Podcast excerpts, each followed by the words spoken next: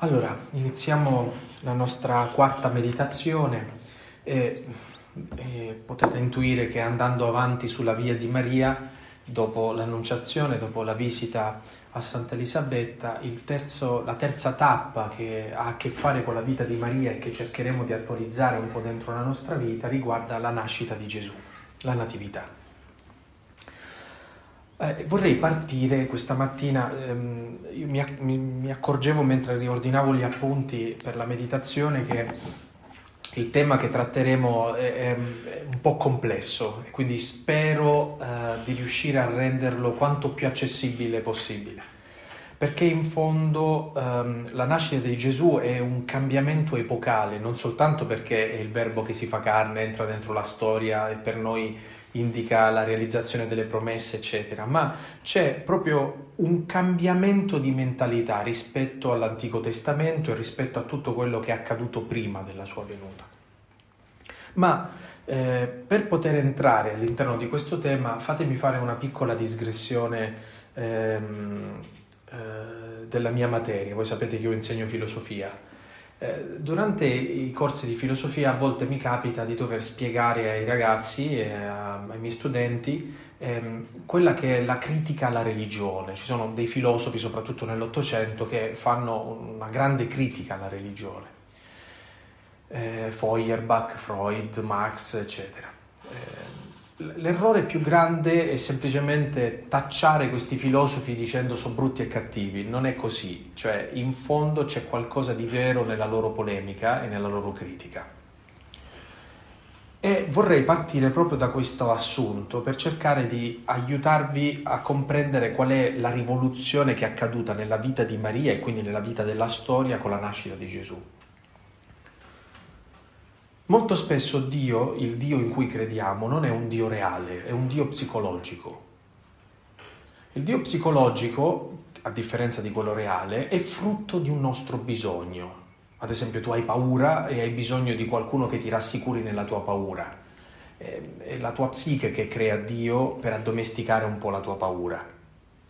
Quando la fede poggia solo sui bisogni, diventa qualcosa di molto pericoloso, perché il Dio in cui crediamo non è reale.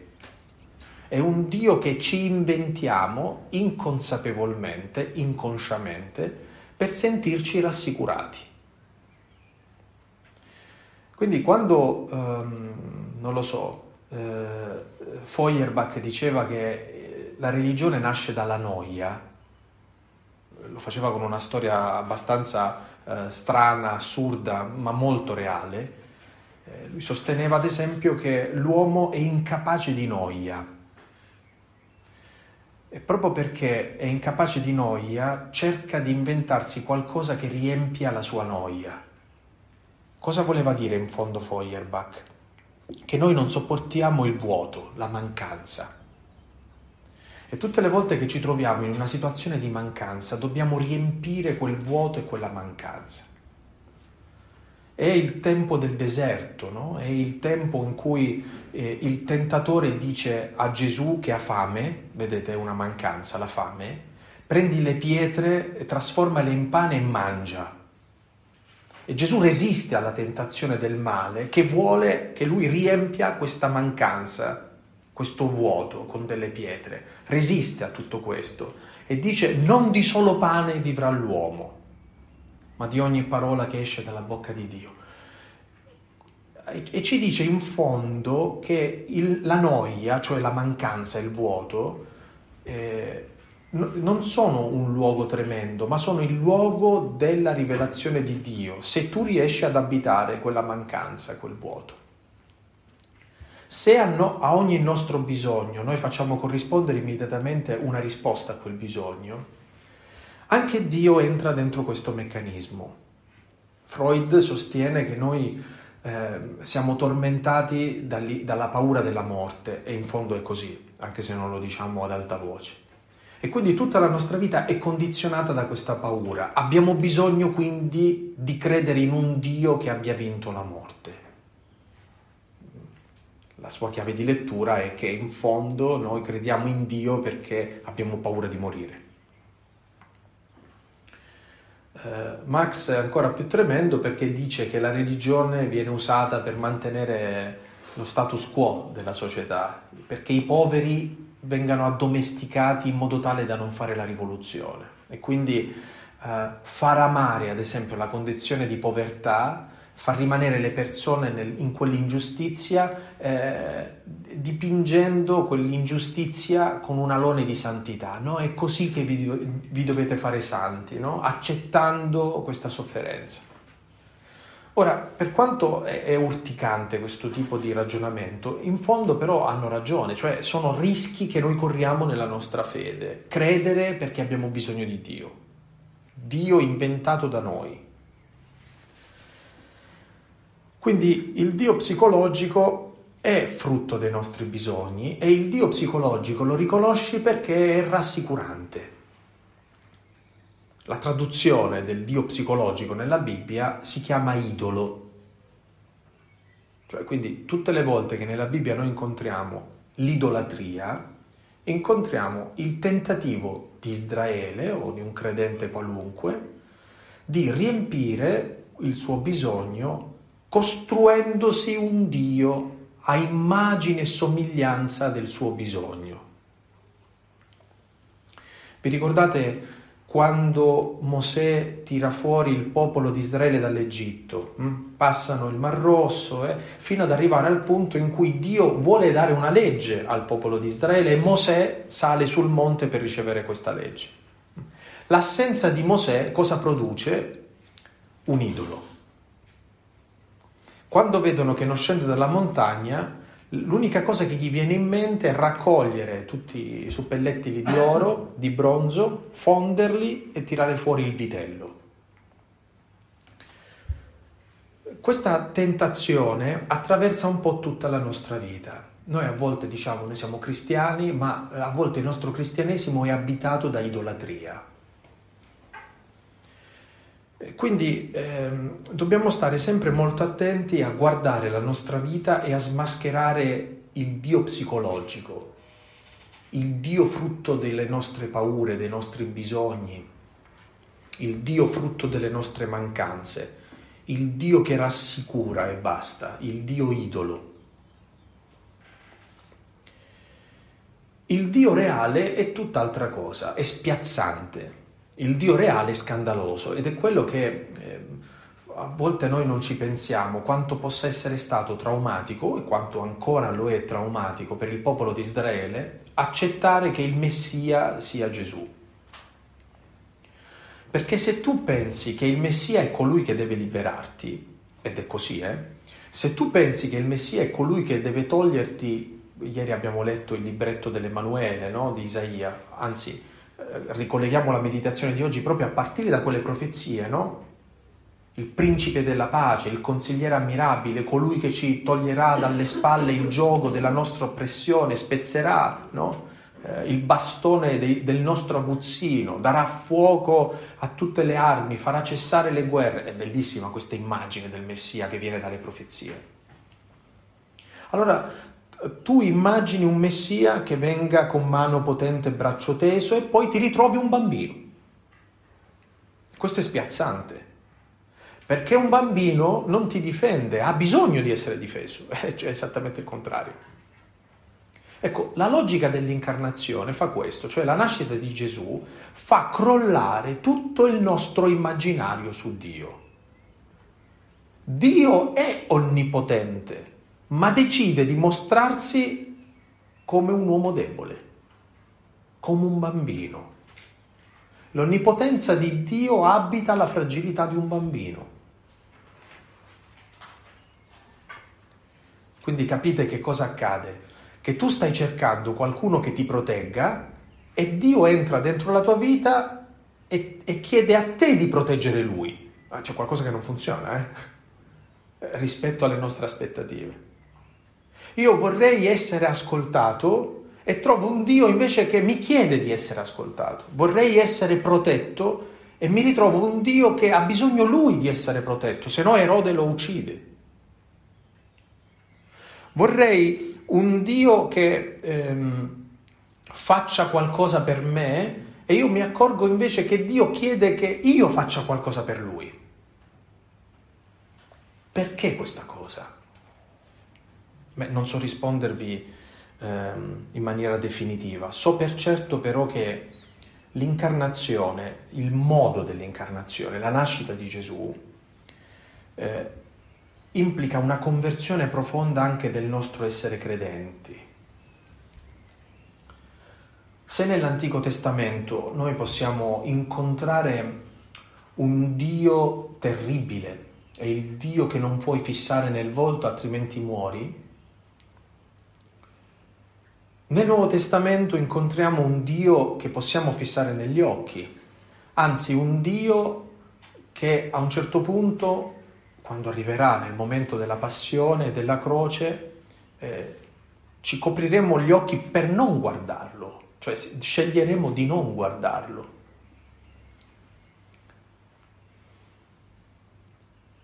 Esistenzialmente come, come, si è realizzato questo cambiamento? Io credo che nessuno meglio di San Paolo lo abbia spiegato. Allora, prima della venuta di Cristo, il nostro rapporto con Dio un rapporto, era un rapporto tutto basato sulla paura. La paura ha una categoria molto concreta per eh, fare leva dentro la nostra vita è la colpa, il senso di colpa. Guardate che molta parte della nostra esistenza è ferita dal senso di colpa, anche se non ce ne accorgiamo. La colpa funziona in questo modo. Tu, se sbagli, paghi e soprattutto non sbagli perché hai paura delle conseguenze del tuo errore. Ad esempio, una persona si comporta bene perché altrimenti se no finisce all'inferno. Questa non è manifestazione di libertà, questa è manifestazione di paura. Se tu fai bene per paura di andare a finire all'inferno, formalmente stai facendo una cosa giusta. Realmente però non stai manifestando quello che Gesù ti ha ottenuto morendo in croce perché Gesù morendo in croce ti ha, ti ha reso libero. Le persone sono libere non quando possono fare quello che vogliono, non esistono le persone che possono fare quello che vogliono e quelle che pensano di poter fare quello che vogliono sono affette da delirio di onnipotenza e a volte, magari perché hanno i soldi, pensano che il delirio di onnipotenza sia eh, reale, ma il delirio di onnipotenza porta le persone all'autodistruzione. La libertà non è poter fare ciò che si vuole, la libertà è non avere più paura. La libertà non è non avere più condizionamenti. Dice, una volta che io avrò risolto i problemi che avevo con la mia famiglia, sarò una persona libera. E se tu non risolvi i problemi che c'avevi con la tua famiglia? Quindi ci sono dei condizionamenti che se noi ci impegniamo li facciamo maturare, li, facciamo, li portiamo a un livello diverso, eccetera, ma ci sono molti condizionamenti dentro la nostra vita di cui noi non ci libereremo mai. Che cosa significa allora? Che tu non sei libero perché ci sono dei, delle condizioni nella tua vita, dei condizionamenti? Una persona è libera quando smette di avere paura. In ultima analisi, per rispondere a Freud, una persona è libera quando smette di avere paura della morte.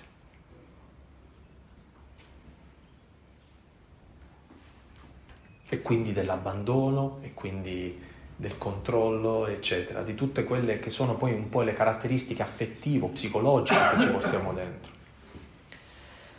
Allora Gesù, venendo al mondo, ci ha donato, cioè la cosa più preziosa che ci ha donato è la libertà. La libertà è non avere paura e smettere di avere paura e cominciare a ragionare in un altro modo, che non è più la paura, la colpa, la punizione, l'inferno, eccetera. Ah, per esempio noi facciamo molta fatica ad accettare che l'inferno esiste, ma per andare all'inferno ci devi andare tu, non è che ti manda qualcuno, tu scegli di andarci. È la tua libertà che ti conduce in un posto o in un altro, non è qualcun altro che ti condanna. forse è più rassicurante pensare che c'è qualcuno che alla fine prenderà questa decisione finale, ma il paradiso e l'inferno sono conseguenze della nostra libertà. Allora, Maria, come Giuseppe, come tutti coloro che sono attorno al mistero dell'incarnazione, nel mettere al mondo Gesù, mette al mondo il figlio di Dio. Mm? Ce ne accorgeremo nelle prossime meditazioni quando Simeone eh, darà la certezza che quel bambino non è un bambino qualunque, ma che è il figlio di Dio. Ma il Dio che viene all'interno della storia è un Dio scandaloso, un Dio eh, contro cui tu inciampi, perché non è il Dio che ti aspetti, è un Dio reale, non è un Dio inventato. Per questo è, è, eh, è unico nel suo modo di, di, di mostrarsi anche. Ecco, questa libertà fa sì che da quel momento in poi un uomo, una donna, eh, sono davvero liberi non quando Dio eh, eh, li protegge li asseconda nei loro bisogni, ma quando Dio rende possibile la loro responsabilità, la loro libertà. In maniera molto infantile, che è una cosa molto diversa dall'infanzia spirituale di Teresina di Lisieux, in maniera molto infantile, noi ci rivolgiamo a Dio perché Dio faccia quello che dovremmo fare noi. Ad esempio, ci rivolgiamo a Dio eh, perché vorremmo essere liberati eh, dalla fatica di fare delle scelte, ma quelle scelte le devi fare tu. E fare delle scelte è sempre qualcosa di molto faticoso. Anche Gesù nella sua vita ha dovuto fare delle scelte. Ed è difficile fare delle scelte quando sai che in ultima analisi la scelta che fai um, no, non puoi dare la colpa a nessuno della scelta che fai, perché tu stai facendo quella scelta. Gesù lo spiega così nel Vangelo, dice, nessuno mi toglie la vita, sono io a donarla da me stesso. Però se voi vi leggete tutto il Vangelo, sapete che è la volontà del Padre che il figlio doni la sua vita.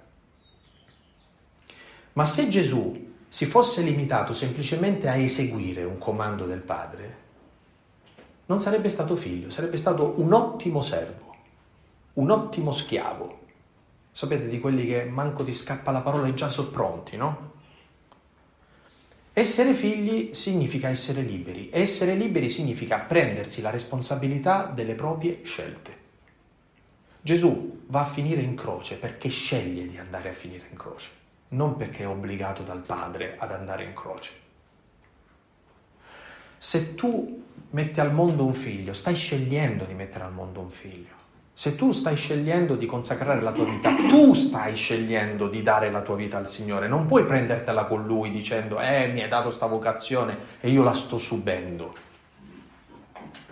Troppo spesso noi ci troviamo in delle vite che non ci rendono felici e diamo la colpa della nostra infelicità a qualcun altro. La logica dell'incarnazione è accorgerti che qualunque cosa che tu fai nella vita devi assumerti tu la responsabilità di quello che stai facendo. Non è il Signore a obbligarti a fare questo o quest'altro, sei tu ad averlo scelto liberamente. Ecco, questa mattina mi piacerebbe che noi riuscissimo a capire che cosa significa liberamente. A questo proposito, ehm, il brano che ci aiuterà in questo lo trovate al capitolo 8 della lettera ai Romani. Romani capitolo 8 versetti 1-16. Vi faccio una premessa, San Paolo è sempre complicato, eh? non è mai un bicchiere d'acqua fresca, ma le cose come le ha dette lui non le ha dette nessuno, cioè le ha dette con una precisione, una profondità che ha bisogno davvero di tempo per essere digerita nella vita di una persona. Sentite. Ora dunque, dice Paolo, non c'è nessuna condanna per quelli che sono in Cristo Gesù. Per quanto tempo della nostra vita invece noi viviamo come se fossimo stati condannati, condannati a vivere, condannati ad avere quella famiglia, condannati ad avere questa vocazione, condannati a fare questo, quest'altro. Ci sentiamo come se non siamo i protagonisti della nostra vita, ma che ci ritroviamo invece in una storia che non abbiamo scelto noi. Non c'è nessuna condanna per quelli che sono in Cristo Gesù, perché la legge dello Spirito che dà vita in Cristo Gesù ti ha liberato dalla legge del peccato e della morte. E uno dovrebbe dire, ma io continuo a peccare. Paolo non ha detto che ci ha liberato dal fatto che noi eh, non commettiamo più peccati, ma che il peccato non è più qualcosa che si può sostituire alla nostra radicale libertà. Voglio usare un'immagine, forse banale, ma spero che renda l'idea. È come una persona che non ha mai usato una mano, un braccio, no? E ce l'ha drofizzato questa mano, questo braccio. E arriva qualcuno e ti dice, guarda che tu non devi vivere soltanto con la mano sinistra, hai anche la mano destra. Ma a me non sembra, dice quello. Non sembra perché non l'hai mai usata. Devi cominciare a usarla. Allora, una persona che comincia a muovere questa mano non lo fa spontaneamente. All'inizio sarà un, un movimento artificiale, faticoso, forse gli farà anche male la mano. Ma ormai lui sa che potenzialmente ha anche un'altra mano. Deve tirar fuori questa potenzialità. Ecco, la fatica che noi facciamo a tirar fuori la libertà che già abbiamo, cioè noi non dobbiamo aspettare un giorno per essere liberi. Noi lo siamo già liberi, Gesù è già morto per noi, ha già dato la vita per noi, ci ha già radicalmente liberati, noi siamo già liberi. Ma abbiamo tempo ancora, abbiamo bisogno di tempo ancora per tirar fuori una libertà che c'è seppellita dentro di noi. La grande domanda è, tu credi di essere libero? Tu credi di essere libera? Perché altrimenti è una mancanza di fede, non è un problema di libertà, è non credere che tu sei libero perché Cristo ha dato la vita per te.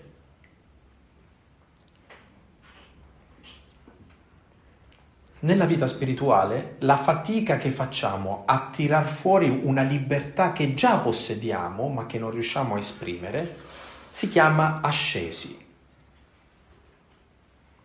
Quindi l'ascesi non è faccio dei sacrifici così tengo contenta la divinità. L'ascesi è la fatica che fa una persona a fare fisioterapia con la propria libertà.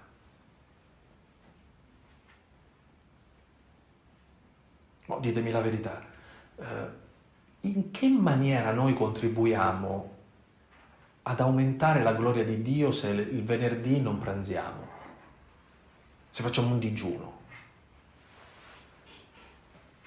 In che maniera noi contribuiamo alla gloria di Dio boh, facendo un sacrificio, un fioretto?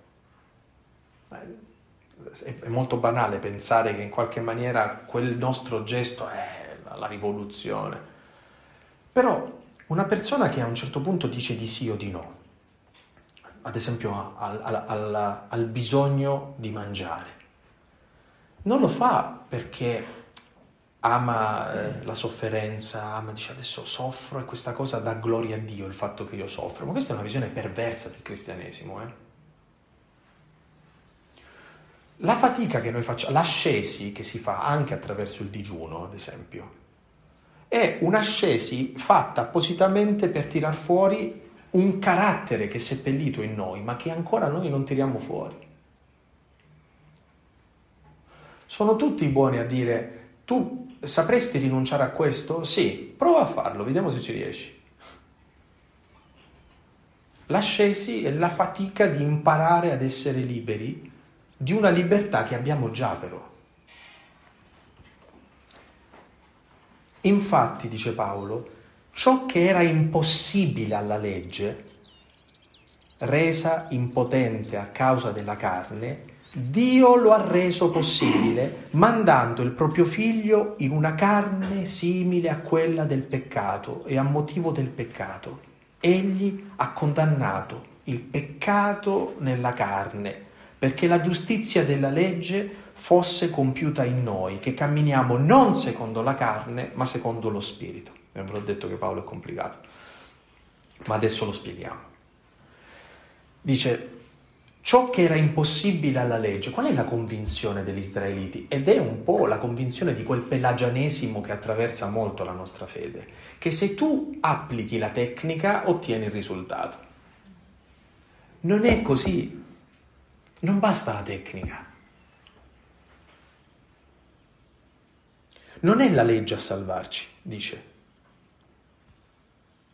ma è lo spirito che ci salva.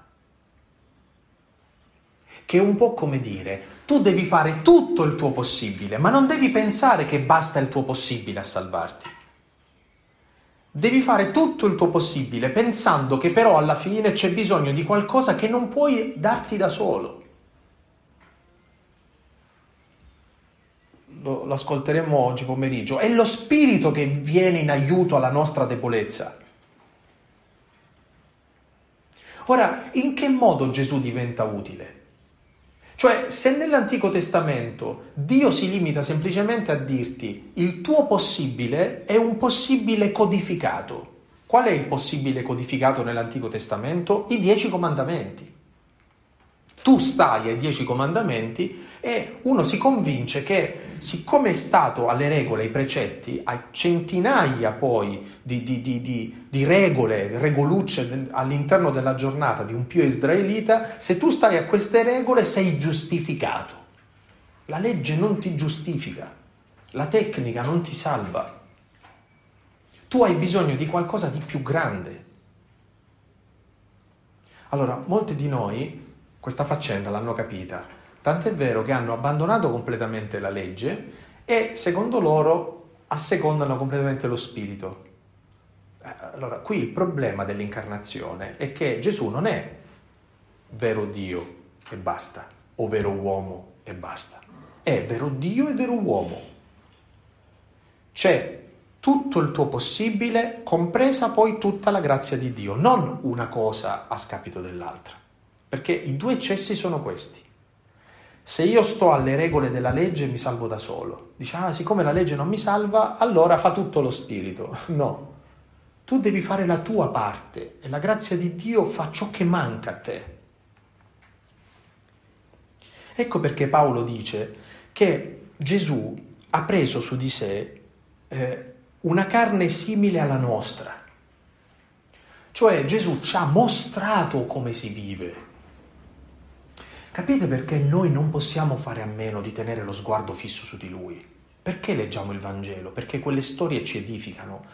Uh, no, vedete fratelli, noi leggiamo il Vangelo perché non possiamo fare a meno di fissare lo sguardo su di lui, su come viveva lui. Perché l'unico modo sano di vivere l'umanità è quello che ci ha mostrato Cristo. Non esiste altro modo. Il che non significa fare le stesse cose, ma fare come lui, non le stesse cose di lui, a parte che lo ha detto lui stesso. Farete cose più grandi delle mie. Qui il problema dice, siccome Gesù moltiplicava i pani e i pesci, adesso anch'io voglio moltiplicare i pani e i pesci. No, non è fare le stesse cose che ha fatto lui, come ha fatto lui. Il come è l'argomento principale della nostra attenzione spirituale. Noi non siamo mai saturi di Vangelo perché costantemente abbiamo bisogno di capire come, come si ama, come si sta sulla croce, come si gioisce, come ci si rapporta alla miseria, al peccato, alla debolezza, agli errori, come ci si rapporta alla chiusura, agli schemi, al fariseo che ci abita. Come, come?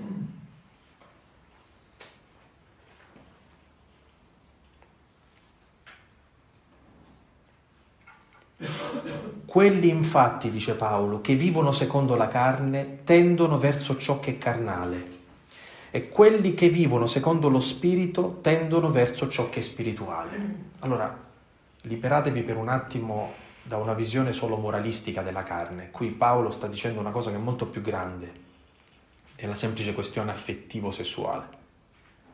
Sta dicendo che chi vive secondo la carne è portato a vivere secondo i propri bisogni e vuole solo um, soddisfare i propri bisogni. Quando incontri Cristo tu ti accorgi di non essere fatto solo di bisogni, ad esempio tu sei fatto anche di desideri, che sono qualcosa di molto più grande dei bisogni. Il bisogno è ho fame mangio, ho bisogno di essere amato, trovo qualcosa che mi faccia sentire amato. No, non mi sento eh, preso in considerazione da qualcuno, ho bisogno che qualcuno mi ammiri. Questa è la carne.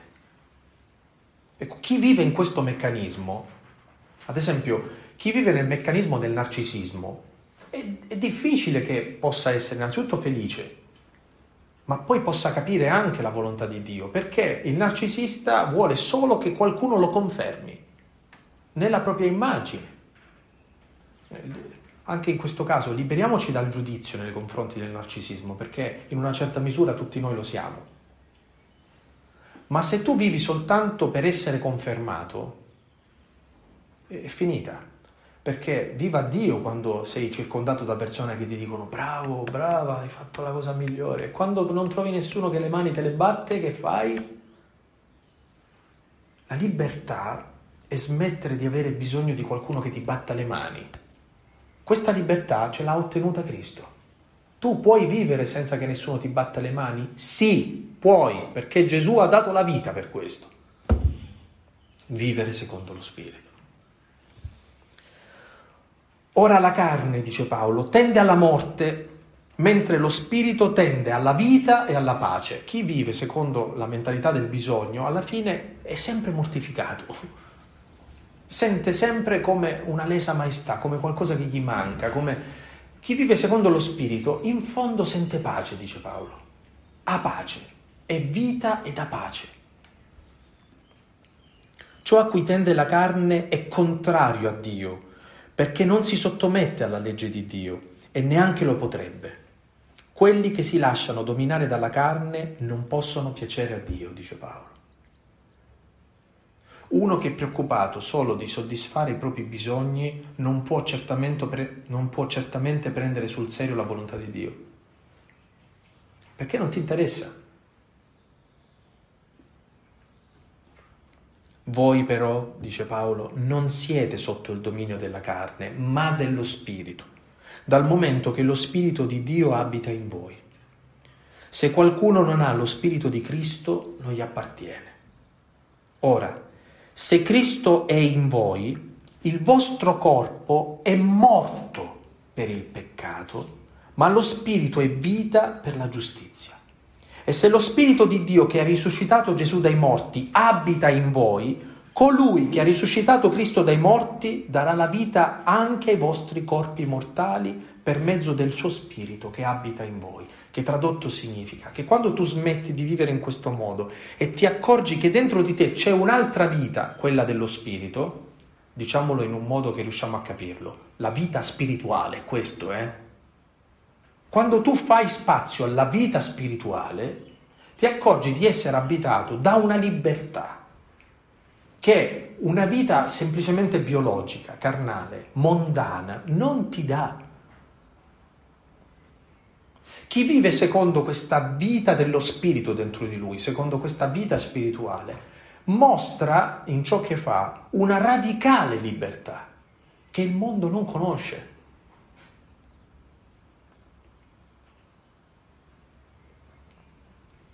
Così dunque, fratelli, noi non siamo debitori verso la carne per vivere secondo i desideri della carne, perché se vivete secondo la carne morite.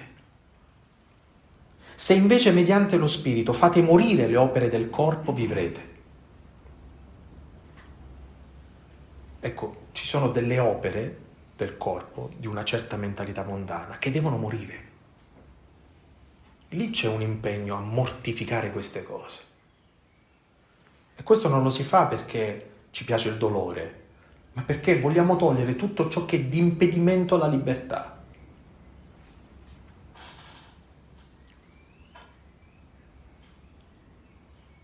Infatti tutti quelli che sono guidati dallo Spirito di Dio, questi sono figli di Dio. E qui Paolo dà la sua steccata finale.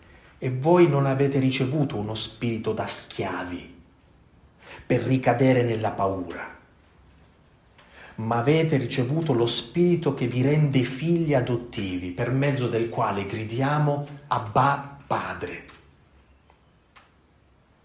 Gli schiavi sono quelli che hanno paura, i figli sono quelli che sono liberi e non hanno paura, perché sono figli, non hanno paura.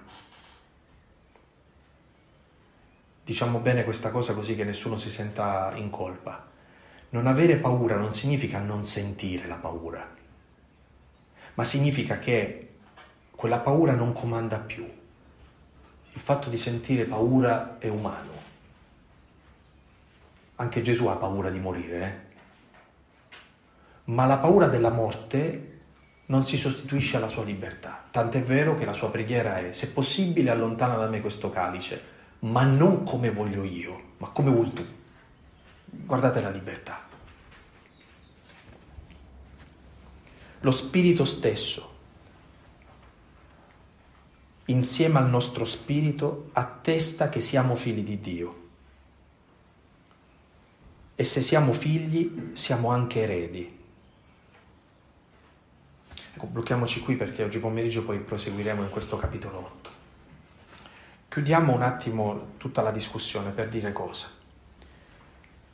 Quando Gesù viene al mondo, questo bambino, che dovrebbe essere la risposta a tutte le tue attese, a tutti i tuoi bisogni, ti mette in discussione perché a un certo punto, invece di darti quello che tu vorresti, ti chiede a te di fare qualcosa chiede a te di essere libero, chiede a te di fare la tua parte.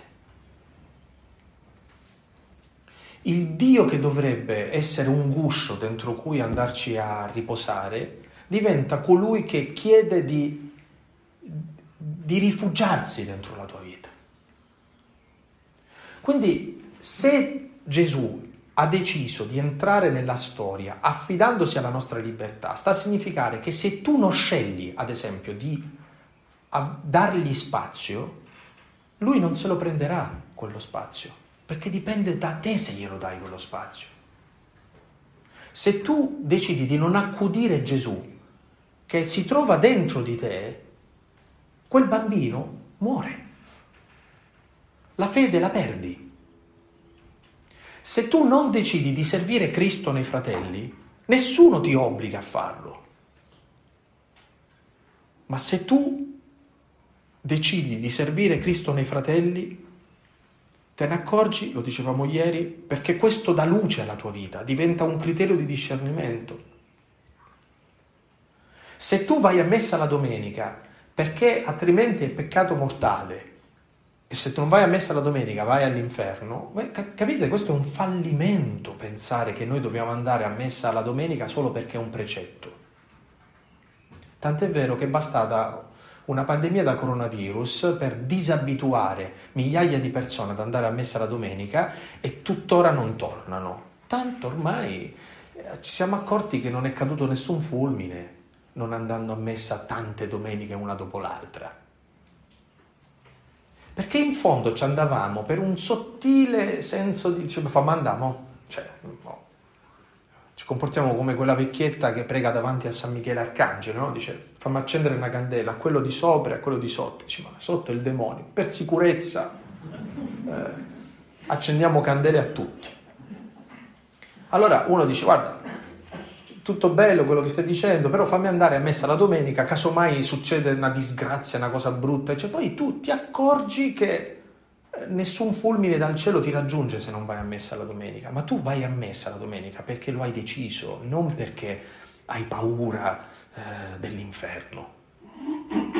Capite che noi non siamo abituati a questa libertà, noi ci comportiamo ancora come degli schiavi impauriti e pensiamo che la religione avrà um, una pregnanza nella società quando costantemente infonderà nella gente sensi di colpa, in modo tale da poterli gestire con i sensi di colpa. Questo modo magari ti porta anche tanta gente dietro, ma non è il modo di Cristo. Perché Cristo vuole figli, non schiavi, figli. La fatica più grande, anche di voi che siete venuti a questo corso di esercizi, è dire io ho bisogno di un tempo, ho bisogno di spazi, di situazioni che mi, mi ridiano di nuovo la consapevolezza che sono figlio, che sono figlia.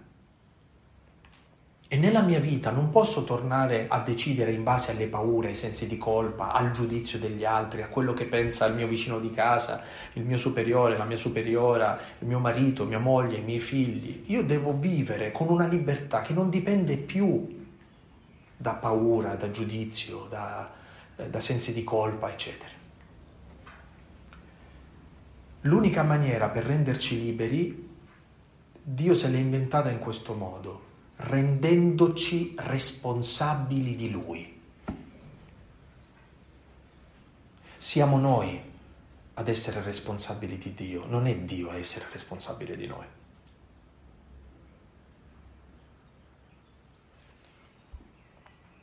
Tutto quello che non faremo eh, resterà così, non fatto. E quindi il problema non è chiamare in causa Dio perché faccia delle cose al posto nostro, ma chiamare in causa Dio perché noi possiamo fare la nostra parte, perché ciascuno di noi possa fare la propria parte.